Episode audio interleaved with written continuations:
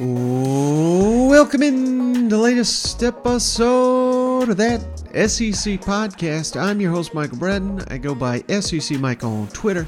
And hey, flying solo for just this little intro here before we're joined our weekly appearance with Steven Lassan of Athlon Sports. We're going to talk every single upcoming game here this weekend in the SEC slate and a number of coaching rumors, speculation, awards, all kinds of good stuff with Steven. So, great show lined up for you. But hey, we got to start right there with the coaching front. Latest rumors and rumblings here, right as I was set to record. We had a report Lane Kiffin to Auburn, going to resign on Friday and head on down to the plains by Saturday. I'm hearing not true. And I've heard this from multiple people there that I touched base with out of the state of Mississippi. They do not believe this is accurate information and on a lot of fronts. I mean, there's a pretty big Iron Bowl on Saturday. Was Lane Kiffin really going to jump ship and join on Friday prior to that? Seems like that would be a giant distraction but that's just something to think about. But now I've heard from a number of people this is not accurate information. And again, that does not mean Lane Kiffin won't be the next Auburn coach.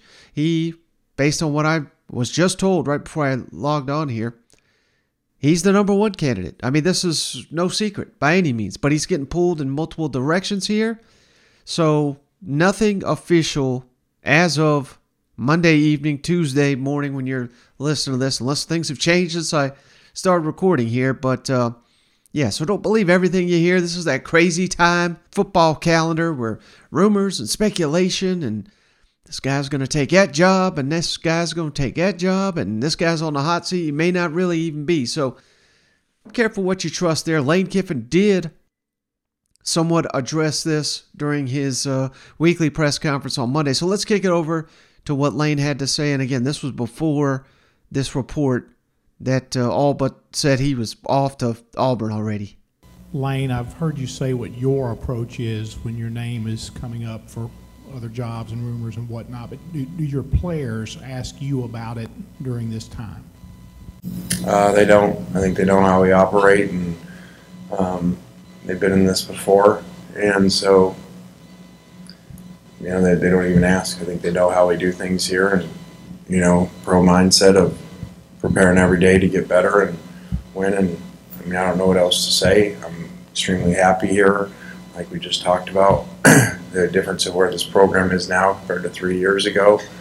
And, you know, feel that we have really good support. So, I mean, I get up here and give you whatever it was, the pine box speech, and, uh, I'm not going to be the next head coach of Alabama. I give you those things, and you know, so I don't know what those mean. so I don't know what else to say. I mean, been here three years, and been fortunate enough to, I guess now I have three different contracts. So I don't know why all of a sudden a fourth contract all of a sudden makes people feel better.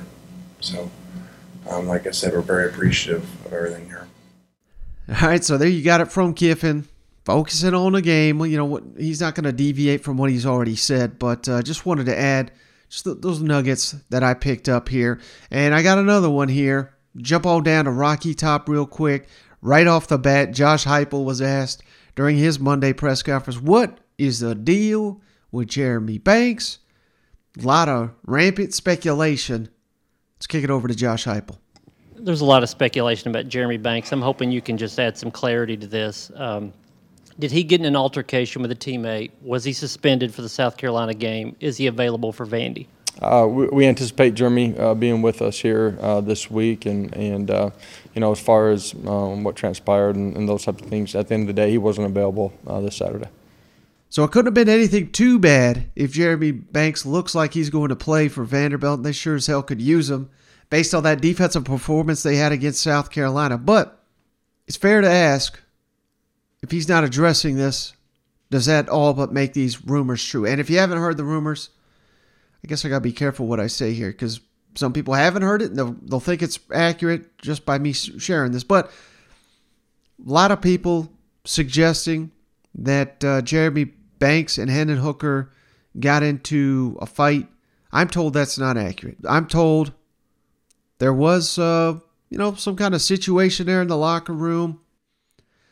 This is not Jeremy Banks' first issue by any means, but uh, this has been a culmination of events as it was relayed to me. And again, no punches thrown. Hendon Hooker did not get beat up. He did not fall on a helmet as old Butch Jones would say in a situation like this. But again, it couldn't have been too bad if he's going to play on Saturday against Vanderbilt, and that's remains to be seen. But based on what uh, Josh Heupel had to say there, it looks like he is going to suit up as long as uh, no other altercations come about here leading up to uh, the season finale in Nashville. So I just wanted to share what I heard about it. Again, no, he did not fight at least he didn't hit Hendon Hooker. We'll put it that way based on what I was told. And last little nugget here before we get to Steven Lassan. This is something we kind of hit on, but uh, optimistic update from Jimbo Fisher heading into this LSU game. If the Aggies have any chance to end the season on a right note, get another conference win, it's going to come at home against red hot LSU, but they're going to need De'Von Achane and Evan Stewart. And according to Jimbo Fisher, it's looking good that two of the best players on the team, maybe, can't even say maybe, maybe the two best players, running back De'Von Achane, receiver Evan Stewart, things are looking good for them to suit up on Saturday. Speaking of perseverance, uh, obviously some injuries to some key guys. Uh, do you see Evan Stewart and De'Von Achane coming back this week? Uh, very hopeful. I mean, I, and I'm very optimistic about that. I can't say that for sure. You don't ever day by day things, but feel very, very optimistic.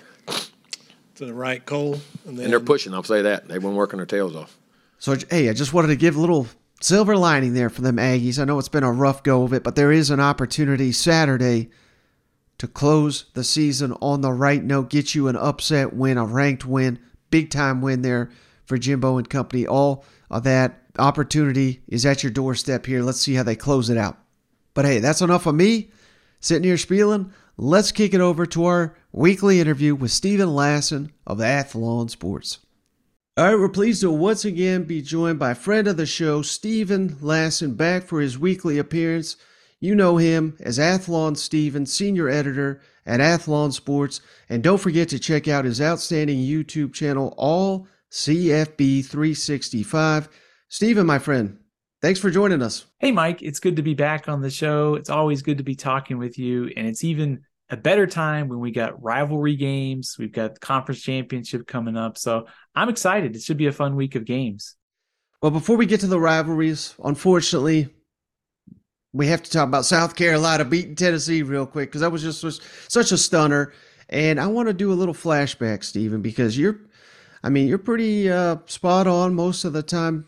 I call you the college football encyclopedia for a reason. You know, I respect your opinion more than just about anybody else out there.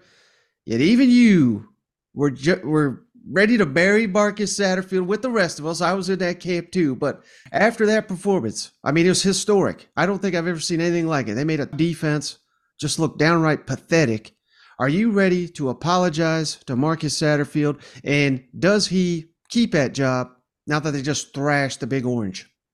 Mike, I don't know if you know this, but I've always been a big fan of Marcus Satterfield. I've always said that once he gets his he gets his system in place and he can use the plays that he needs, South Carolina's offense is going to take off and score, you know, 40, 50 points in the SEC. um, shame on me. Uh, you know, I, I thought about that on Saturday while I was watching the game.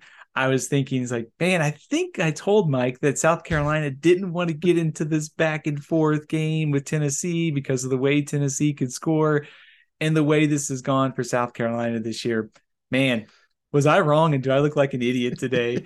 uh, you know, in all seriousness, I guess my my question with this is where has this been all year for South Carolina? Why did it take till November at the end of the season to show that kind of firepower on offense? Um, I mean, Tennessee certainly has some deficiencies in the secondary and struggles to stop the pass, but I mean, that's the Spencer Rattler I thought we would see back in the offseason. You know, the, the arm talent, the, the putting the ball into tight windows, like all of that stuff he showed at Oklahoma. And you thought he could do that at South Carolina. Maybe not to the extent we saw against Tennessee, but a lot more consistent production. So I'm still skeptical that that is a job saver because when you look at the rest of the the resume, uh, there's a lot to be desired if you're South Carolina. The caveat being that, hey, if South Carolina goes out and does this to Clemson on Saturday, maybe that changes the conversation a little bit. But it's hard for me to to sit here and say, hey, one game, you know, saved your job when it may be just more situational and that Tennessee just can't stop the pass and the rest of the resume, we've seen South Carolina's offense just be too inconsistent and, and not productive enough. Yeah, I'm glad you went there, Stevie, because that's kind of that's kind of my thought. Is I, we got to give this guy all the credit in the world. We got to give that offense credit because we've been burying him. But at the same time, as great as that perform, performance was, it's historic. I mean, that's going to be a night those fans remember forever. But where, like you said, where's this been? I mean, this is a little bit of an indictment on, and this was without Marshawn Lloyd, without Christian Beal Smith. This is down some weapons, and you still look like this. So, yeah, uh, it's still. I'm right there with you. We let's see what they do against Clemson. Tough, tough task. If they have a great performance there, go on to a bowl game, have another great performance. I think maybe we change that conversation, but but I'm I'm not ready after one performance to just say he's our guy because there's been far more where he's not. But let me ask you on the flip side, Steven. Tim Banks, Tennessee defensive coordinator. Tennessee fans out on this guy. Get his ass out of here. Forget that he won us the pick game. Forget that uh, you know the, the defense has has been playing much better at times. Is Tim Banks the problem for Tennessee's defense? What's your thoughts on that? I don't think he's the problem. Uh, I, I, certainly understand the the Tennessee fans wanting change at, at, defensive coordinator after that performance on Saturday, but I think Tennessee is more of a personnel problem on defense. I mean, you come into this year, you know, to go back to when we did our preseason magazine, and Tennessee didn't have a ton of players that were in the conversation from a defensive perspective to make the all conference team. And if you took the pulse of kind of you know Tennessee fans. I mean, certainly you would have gotten some people who were you know critical of Tim Banks before Saturday night, but for the most part, I think it was fair to say that the defense was on the right track. I mean, the up front this year with the way they were stopping the run, creating some havoc with the pass rush. I mean, there were some good things there. The secondaries is just more personnel. When you've had injuries and other things, and you know re- recruiting misses, whatever it is, you know that's an area that can only be solved in in through recruiting and just takes time. So I don't think that Tennessee should make a change at defensive coordinator unless Heupel just loses the confidence. You know, just he doesn't have any confidence anymore.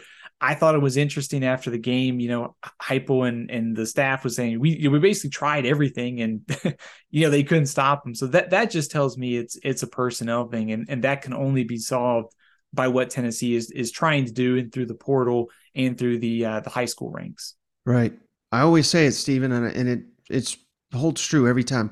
Players matter more than coaches. That's not to say coaches don't matter, but there's a reason Georgia and Alabama and Ohio State are always there at the end. They have a, a stockpile of better talent. So uh, again, I agree with with that. And I forgot to mention, hell, the Kentucky game. We were, or at least I was ready to give this guy an extension. I mean, they played incredible against an alleged NFL quarterback. So, Mike, I think it's actually a good point you raised, though. Is I mean, compare the the talent on Georgia, Alabama, and Tennessee.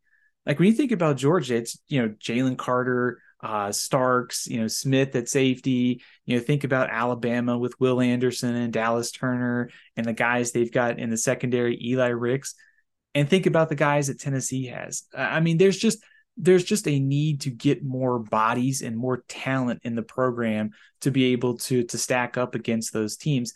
I trust Heupel and this staff to figure out offense. They're going to score points every year with you know whether it's Joe Milton or someone else at quarterback next year. But solving the defense was always going to be a question mark this year and going forward. And that's what they're going to have to solve if they want to consistently challenge Georgia and Alabama in the other programs when the SEC expands to 16 and, and we do away with divisions. Now, what's your thoughts, Steven, on um, Billy Napier down there. Now that, that he's lost to Vanderbilt, that was just awful. They they went away for the run for some reason, and, and I don't want to discredit Vanderbilt, but rewatch that game this morning, and I referenced it on yesterday's show. Depending on on what you be, you know who you believe, there was about a 34 point swing with all these mistakes. So I want to say kind of Florida handed them that one, but it, no one cares. The the fact you lost to Vanderbilt, that's going to haunt Billy Napier all off season.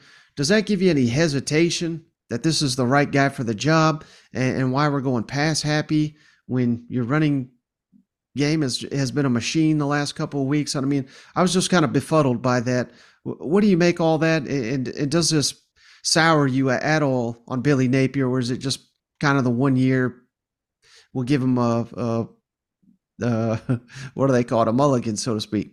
Yeah, I think it's a great question. I, I think first of all, I, I, like you, was very puzzled to look at the stat sheet at the end of the game and see Florida had 21 rush attempts. You know, Florida needs to be a lot closer to 40 or so. And Etienne and Montrell Johnson and Anthony Richardson on the ground is your best chance to win games, especially when Vanderbilt's had trouble against the run all year. So it was really puzzling uh, to see how that game played out. And then, of course, looking back and seeing the stats and seeing the carries for Florida.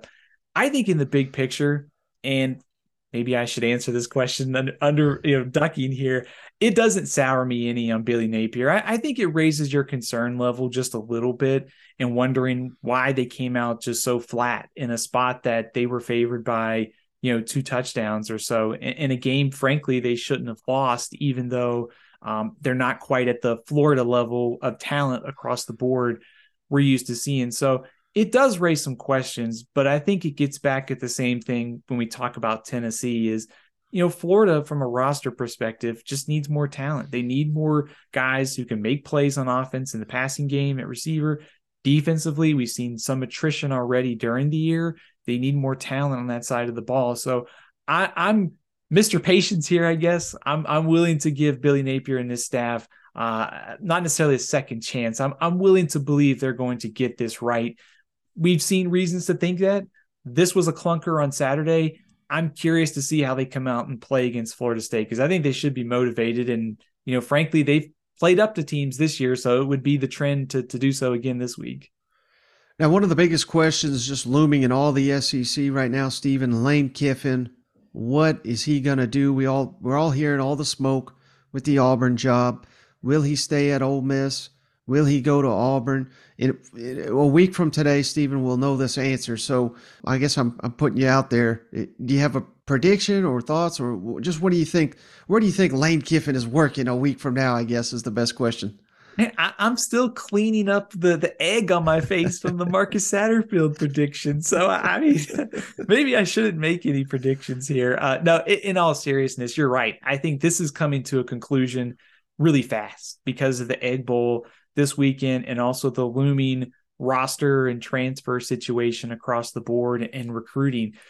I personally I, I have a hard time seeing the fit. You know, that's something I keep going back to in all this. Like I get the money angle, I get the NIL thing. I also understand it's much easier to win a national championship at Auburn. I just the fit seems a little weird to me for Lane Kiffin. Now, I think if he's the next coach, he'll crush it there. I mean, he'll do all the things, and, and Auburn will be a lot better right away and long term. But I, my guess is that I think he'll probably stay at Ole Miss, but that's like 51 49 in, in terms of, of confidence level. Okay. Well, how about on the other side of that, Steven? Mike Leach. I don't know if he's really on the hot seat or not. He, he did just get an extension, but it came late, and that's it's what they do down there, all the schools at Mississippi, because you can only sign someone to a four year deal. But he's 0 2 in the Egg Bowl. I think it's safe to say they've underachieved, but not, I mean, not horribly. If they win on uh, Thursday, what'll they be? 8 and 4. That's not terrible, but, you know, I was thinking 9 and 3, possibly even 10 and 2, and 7 and 5 with 0 and 3 in the Egg Bowl. Any possibility with the new AD coming in there you could see this being the final game of the Mike Leach era on Miss at Mississippi State? I would be surprised if there's a coaching change there.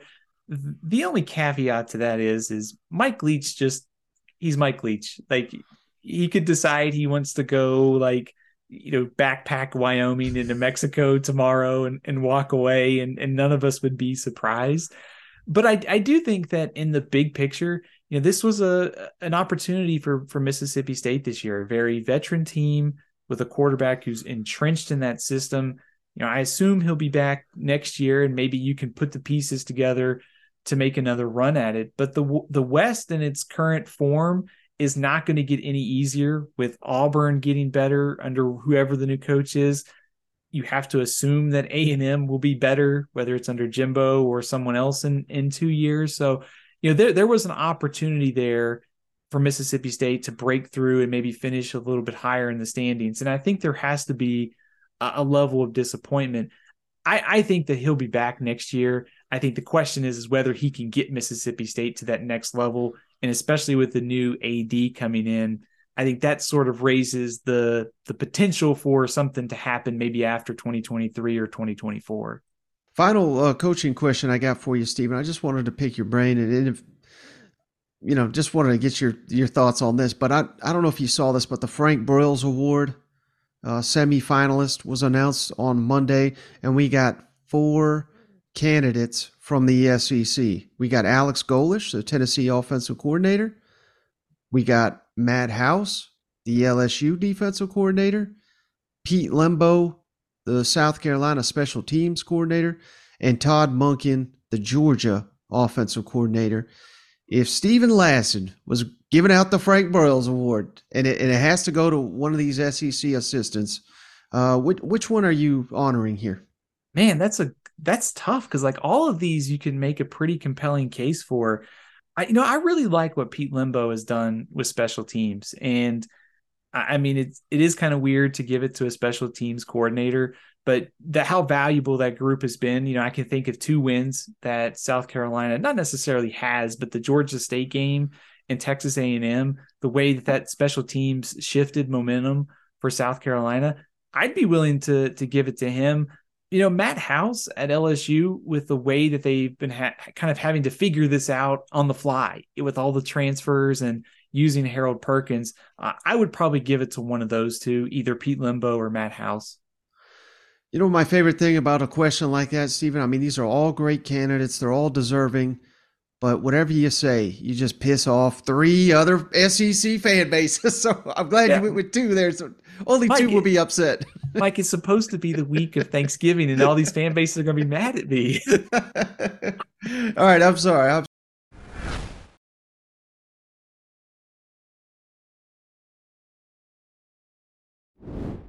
this is what I really wanted to have you on here. My favorite week of SEC games. Unfortunately, it is the last weekend of the regular season, but we got rivalry games. Even though every time I say that, Arkansas fans say, "The hell, Missouri ain't no rival." Okay, we get it, but I'm still calling it rivalry week because damn near every other one of these games is a rivalry. We we can't just say rivalry week, rivalry week and Arkansas, Missouri. So, Steven, I asked you to do this. Least competitive to most competitive rivalry games in your mind. Every one of these games, I'm dying to see. So I'm I'm dying to hear your list. Let's start with uh, the matchup you think is going to be the least competitive this week? I think it has to be Georgia Tech at Georgia. uh, I, you know, Georgia Tech has played better since they hired Brent Key, or I should say, they promoted Brent Key to interim coach and they fired Geoff Collins. They've been playing better. Um, but the problem for Georgia Tech is, you know, they're down basically two quarterbacks right now. Not sure if they'll get either one of those guys back you know, their offense just isn't very prolific. And defensively, while they're improved, it's hard to see them slowing down Georgia. And plus, you you look at the series trend. Uh, Georgia's won the last two by a combined score of 97 to 7. So, based upon what we've seen this year and the last couple years, I think it's hard to make the case that this is a competitive game. Also, I think last week's game against Kentucky gave Kirby plenty of reasons to keep his guys motivated and locked in uh, for a tough week of practice. So I'm expecting Georgia to sort of flex its muscles in this one. Yeah, and I think I apologize for not knowing the background, but I think Kirby maybe he lost to, to Tech or at some point. I don't know, but he's he really seems to hate them. So they do not put their take their foot off the gas uh, on this damn poor Yellow Jacket team. Uh, it's just kind of sad. I've heard some Georgia fans question why they even play this game anymore. So you know, if nothing else, I'd, I'd like to see the Yellow Jackets hire a competent coach to where at least this is a little bit more of a rivalry. But it ain't gonna be this year. So who's next on your list here, Steven? I've got the Iron Bowl between Auburn and Alabama. I, now I think this might be a not necessarily a, a dominant victory by Alabama. It might be one of those games where we look down and Alabama wins something like 31 to 10 and they really don't have to sweat a whole lot. But Auburn could make this kind of ugly with their defensive front, maybe get some pressure on Bryce Young. And and also I think there's a lot of pride for Auburn uh, with the way they've played under Cadillac Williams. I mean, they, they took a pretty good Western Kentucky and and beat them, you know, pretty handily on Saturday after Western Kentucky closed up to to tie the game. So I think that just the fight that Auburn has showed this year, combined with the rivalry, I think they can maybe hang within striking distance. But Alabama, uh, just too much firepower on offense. Hard to see Auburn being so one dimensional, being able to keep pace with Bryce Young. And then, of course, we know what, what Alabama can do uh, defensively. Do wonder if this is the last time we see Bryce Young and Will Anderson in an Alabama uniform. And so, just as a fan of college football, like that, to me, that's enough of a reason to watch what's probably going to be a one sided uh, Iron Bowl on Saturday. Now, but of course, maybe it's a different story if it's played in Jordan Hare, right? Because that's that's a tricky place to play. And hell, they were they're massive underdogs last season, if I if memory serves. I think they had lost three in a row coming into that game. Should have won it, but of course, little different story playing at Tuscaloosa.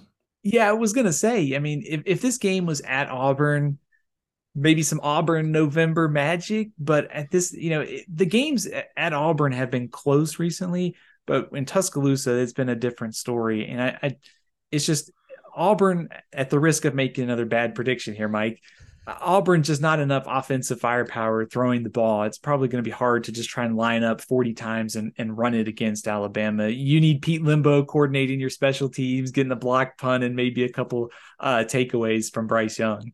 Yeah, but I have liked the adjustments Auburn has made, particularly on offense since the firing. It, it's you know not that they've been like you said they it's not like they're scoring a ton, but they're doing enough to get those running backs going, and I, I think that's obviously what they should have been all doing all season long. So, uh, who's next on your list here, Steven?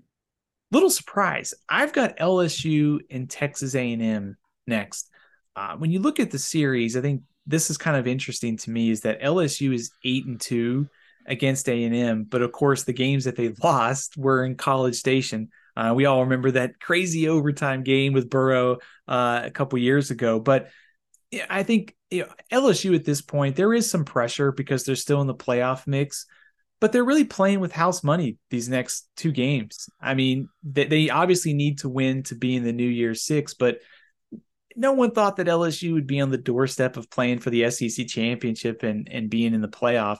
And you also just look at the way that that A and M has played offensively. I mean, Saturday against UMass was a struggle. I know the weather was bad, but if they're having trouble scoring uh, against UMass and some of these other teams in the SEC, LSU's defense with the way that they can create havoc with Ojulari and Perkins in this game, a struggling offensive line is not a great matchup for A&M. Also not sure if Achane and, and Evan Stewart play. I mean, if, if those two guys don't go for A&M, it's really hard to see how they can get enough points. And I just, I like the way that LSU's offense rebounded after the UA, the Arkansas game against UAB on Saturday. So I, I think LSU, they're only favored by 10, but I like them by more than that.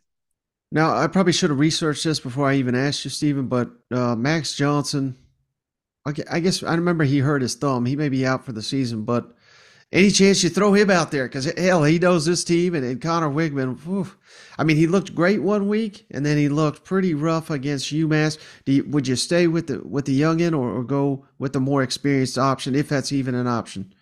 I think you have to stick with Conner Weigman at this point. I think you know he's your guy. He's your guy for next year. You've got to let him learn, and I think if you're A and M, you're hoping that maybe you get some guys back Uh, if you can get Achane back, the difference that he's made in some of these games, you know, either catching the ball or or just straight up rushing.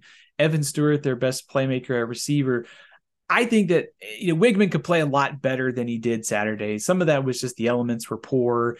I'll give him the benefit of the doubt and see what happens if they can get some guys back around him. So I think at this point he's your guy, and you got to see what you have, uh, you know, against a good LSU defense, and especially too. Hey, the, when the portal opens up, you you either got to know what you have at quarterback. Or if you don't, if you need to bring somebody in, you, you know your window of finding this out is is pretty small for Texas A and M.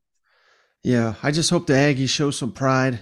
You know, the fans show up and they make us a ball game. Because I, if they play up to their potential, I could see them beating LSU. I really could. It's just, I don't know that I've seen them play up to their potential all year. So, so who you got next on your list? I got Tennessee at Vanderbilt. Um, you know, the spread on this game is higher than the LSU Texas A&M game, but I have a lot of just curiosity about this game because of the you know the with Hendon Hooker being out. How does Joe Milton play? I also think Vanderbilt's pretty desperate here. I mean, they can beat Tennessee, get to six wins, and get to a bowl game. Uh, Vanderbilt looks like a really confident team right now, and, and I I don't know how to statistically you know put that into to to words. But you know they were outgained against Florida, but the way they were able to force that, you know, get the turnover in the end zone, short fields a couple times and score. Mike Wright can create some, you know, havoc with his rushing ability. I think Vanderbilt's just playing with a lot of confidence, and they've got kind of a, a, banged up Tennessee team coming into Nashville. So a little bit more curiosity just to see where Tennessee is and to see if Vanderbilt can maybe steal another one and get to six wins. Yeah, and maybe I don't want to say the biggest t- test of Josh Heupel's tenure here, but it's going to be up there. And I mean, this is a real opportunity, Steven, to to lose a lot of goodwill, to lose momentum. If you lose to freaking Vanderbilt, I mean, my God, this will be 2016 all over again, losing to South Carolina and Vanderbilt. You just can't have that happen. So all the pressures on Tennessee. But I mean, I think Tennessee, even without Hendon Hooker, could win this game by 40. They could no show and lose it. So, uh, you know, I'm kind of right there with you. This it seems like it could go either way. But if Tennessee plays up to their potential, I think they could blow they could blow Vanderbilt's doors off. Do you agree with that? I, I agree with you. I, I, think at the risk of being really wrong about a Tennessee game again, I, you know Vanderbilt needs this game to be lower scoring. Like the higher it is, even if Joe Milton's throwing like 100 mile an hour passes out of the stadium, if he connects on a few bombs, you know, it's really that's really not great news for Vanderbilt because I don't think you want to get into a game where you're trying to score 45 to beat Tennessee. You need this to be a much lower scoring game. You know, I think one other thing to consider here is, you know, Tennessee is sort of on the bubble to be in a New Year's Six bowl game. You know, they're in pretty good shape as long as they don't fall behind uh, Penn State or or another team from the Pac-12 that loss, uh, you know, we'll see where they end up in the playoff rankings, but they need a good showing, I think, to ensure a trip to the Orange Bowl, the Cotton Bowl, uh, or the Sugar Bowl. Uh, if they lose this game, they're going to fall out. So, I, bowl games are what they are, but there could be a lot on the line as far as positioning for Tennessee if they lose this game or don't play well at all. All right. So, who's next on your list here, Steven?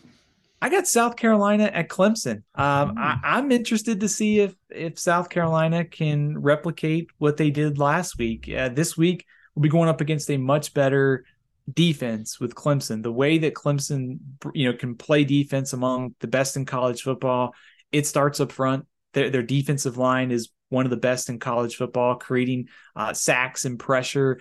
They've had some issues in the secondary this year but they had a lot of guys banged up when they were having their problems. So I think they've figured things out from a defensive standpoint and they've gotten back on track. Offensively, this is where all the questions were coming into the season. Probably still fair to consider that this group is not, uh, you know, maybe one of the best in college football. It's certainly, I think, kind of middle of the pack in the ACC this year. Improved, uh, but not quite to the level of some of the def- the offenses that uh, Tennessee, uh, sorry, South Carolina has already faced this year. You know, Tennessee's much more prolific, but this series has trended very heavily in Clemson's favor the last couple years. So it's another great opportunity for South Carolina to to make a statement and, and, get another big win for for Shane Beamer. Do you think it's fair to say this is the the toughest, or, or maybe not toughest, but maybe the most attainable uh, goal for Shane Beamer there in South Carolina? I mean, I, I know those fans they want to win the East, they want to go to Atlanta, but is that more attainable, or is kind of flipping the script on Clemson? Not saying you beat them every year or anything, but just maybe you beat them 50% of the time or, or what what have you. Do you think that's more attainable or, you, or climbing the SEC to be an SEC contender? Which one do you think is more attainable for Shane Beamer's program? I think it's beating Clemson. And, and just to, to give you an idea of what's at stake for Clemson on Saturday, you know, they have won 40 games in a row at home they have been dominant and hard to beat. So South Carolina can go into to, to Clemson and get a win, you know, that's another huge check uh, for Shane Beamer in this program. Uh, South Carolina's offense, the last I think two times they've played Clemson, it has not gone well. So even if they just get something going in this game offensively and it's much more competitive, that would be a good sign, I think, for for the Gamecocks. So I, I think to to answer your question more specifically, I think it's going to be really hard for South Carolina, especially when divisions go away and you're trying to get past Alabama and and you know LSU on a consistent basis in Georgia. I think you could pick off Clemson a lot more frequently than they have the last you know ten years or so. All right, so we're we're winding down to the top games here, Steven. Who's next on your list? Florida at Florida State. Uh, mm-hmm. I, I, I sure hope that this is a competitive game because it, you know it, will be great to get these two programs back in the top twenty five and back at the level that we saw it sometimes in the nineties and two thousands. But big picture, interested to see how Florida responds from the loss at Vanderbilt. You know, we we've talked about it this year that they have played up to teams and they've played down to teams, and they're going on the road almost as a as a ten point favorite on Saturday or on Friday. Sorry. So I'll be interested just to see how they play in terms of matchup. I think Florida State is probably one of the most improved teams in the country from last year, but also from week one to week seven, and from week seven to to this point, um, they they are one of the best in the ACC at running the ball, and they have an efficient quarterback in Jordan Travis. So I, I think if you're watching this game and you're Florida, you want to find a way to slow down that rushing attack of Florida State and keep them in some long yardage passing situations. So I, I'm, I'm just interested to see if we get a much better effort from Florida. I'm betting that we do, uh, but this is a tough game on the road in Tallahassee. Well, let me ask you this, Steven, because I'm I'm not kept up with Florida State since the opener. If LSU and Florida State met again this week on a neutral field, do you think LSU would get that win? I think LSU would probably be favored. I would probably lean LSU uh, outright. But I, I think what's interesting about your question is they've both improved so much over the course of the season. And you know, Florida State, the they had they lost three games in a row in the middle of the year, and that was arguably their toughest stretch with Wake Forest, Clemson, and NC State. And since then, they have just been dominant week after week. So I think they're they're better, they're healthier than they were in that stretch. But you could also look and say the same thing um, about LSU. So if they played tomorrow in the uh, in the Orange Bowl, I would probably pick LSU to win this game, assuming both teams were at full strength. All right, Steven, we're at the top three most competitive rivalry games. What do you got number three? I got Louisville at Kentucky. Uh, you know, I I hate to sound like a broken record, but I mean, I hope that we get a competitive game here because the last three Kentucky's won by 31 points or more. So they have totally dominated uh, the in-state rival there. But also, I think it's a it's an interesting matchup when you look at what Louisville has done throughout the year. Scott Satterfield was their is their head coach. I thought he was on his way out at one point this year because they had struggled in the first half of the season. They lost a bad game at Boston College. And since then, they've turned things around. They're one of the most improved teams, uh, probably from October and on. And you could point to their defense. Uh, their, their defense gave up 30 or more points in three of the first five games of the season, but just one time since then. So they have a much improved defense. there is an injury to watch here for Louisville, and that is quarterback Malik Cunningham. He didn't play last week. Brock Domann filled in, played pretty well, but Cunningham is a much more dynamic player. So if Kentucky doesn't have to face him, that's a huge advantage uh, for the Wildcats. Yeah, that's interesting because Will Levis kind of banged up too. So, you know, I fully anticipate him playing, but two banged up quarterbacks could be the last time we see Will Levis in a Kentucky uniform. Who knows?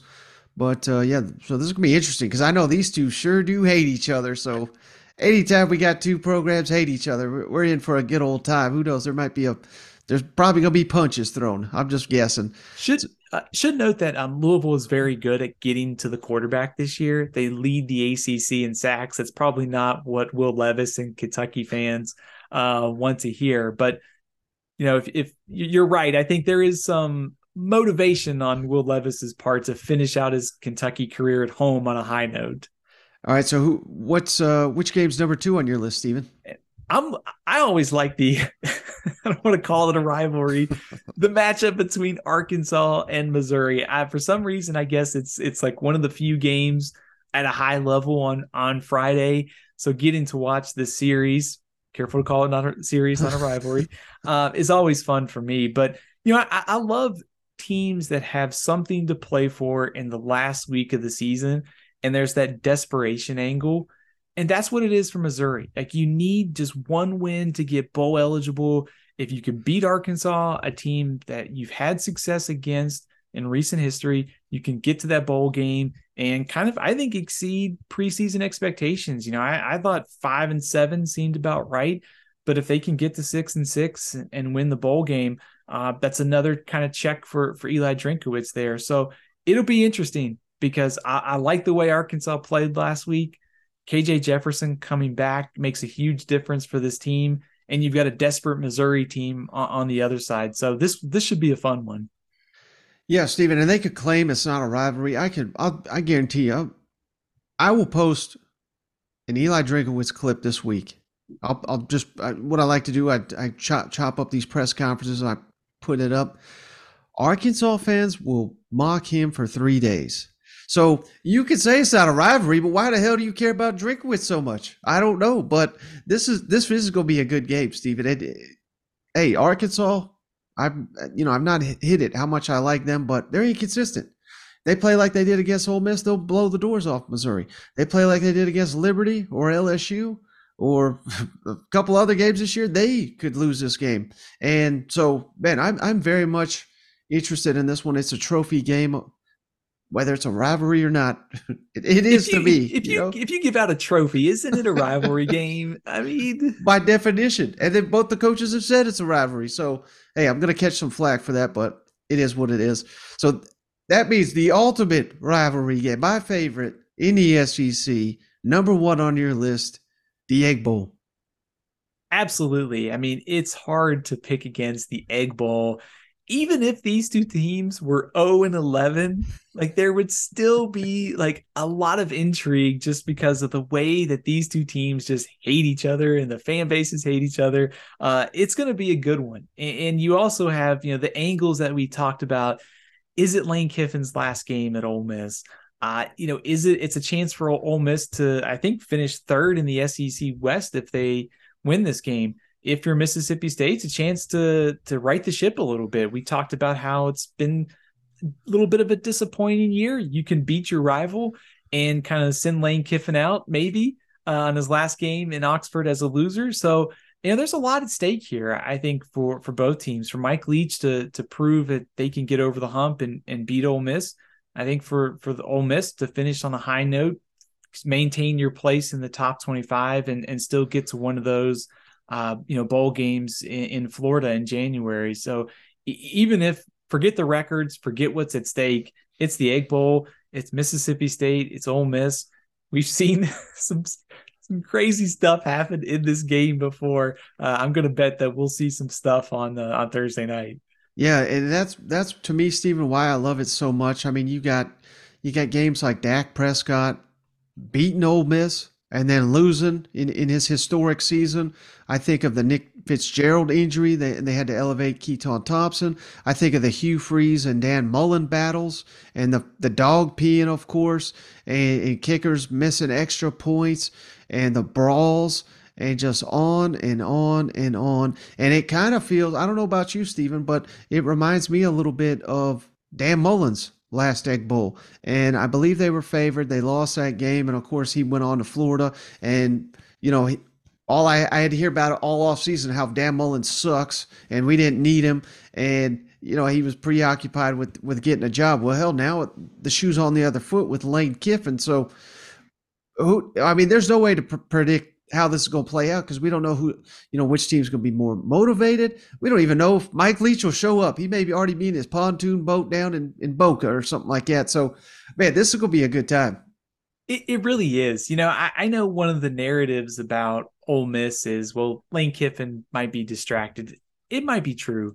I do think that you know probably where they're going to end up at in the SEC and nationally is probably where they were in ter- terms of team strength all year. It's that some of those things weren't apparent as the year has gone on. And they've also caught some of these opponents at just terrible timing. Like to, to go to Arkansas a week after you played Alabama and then having to look ahead to play Mississippi State. It's it's been terrible timing. But I mean, man, to your point, if if Lane Kiffin loses this game and then he leaves to go to Auburn, he will never hear the end of it. And of course, you know, Ole Miss fans will will rightfully probably not let him forget if he was coaching this game uh, distracted. But you know, based upon the the way that the last two have played out, I, I think you could see why Ole Miss is favored in this game. I mean, both defenses can give up some yards. If you're Ole Miss, you're going to be willing to to bend a little bit, and then you're going to look to Mississippi State's giving up about 183 yards on the ground in SEC play. That that's great news for Judkins and Evans who who just ran for over 200 uh, against Arkansas. So that this one this one could be wild. It could be high scoring. We know some crazy stuff's going to happen. I'm sure we'll get some uh, some unsportsmanlike conduct flags in this game. So uh, I think it's definitely one of the, the better games of the weekend in the SEC and, and really around college football. Now, you just made me think. One final question I got for you, Steven. But Lane Kiffin, I'm not trying to diminish anything he's done at Ole Miss because I think you could say he's top three coach in the SEC just based on what he's done since he's done. I mean, they, that program had no buzz. I like Matt Luke as a as a person. He cared about Ole Miss. Very few guys, you know, that, love their program and, and do everything for it like he did. But Lane Kiffin's been a massive, massive upgrade.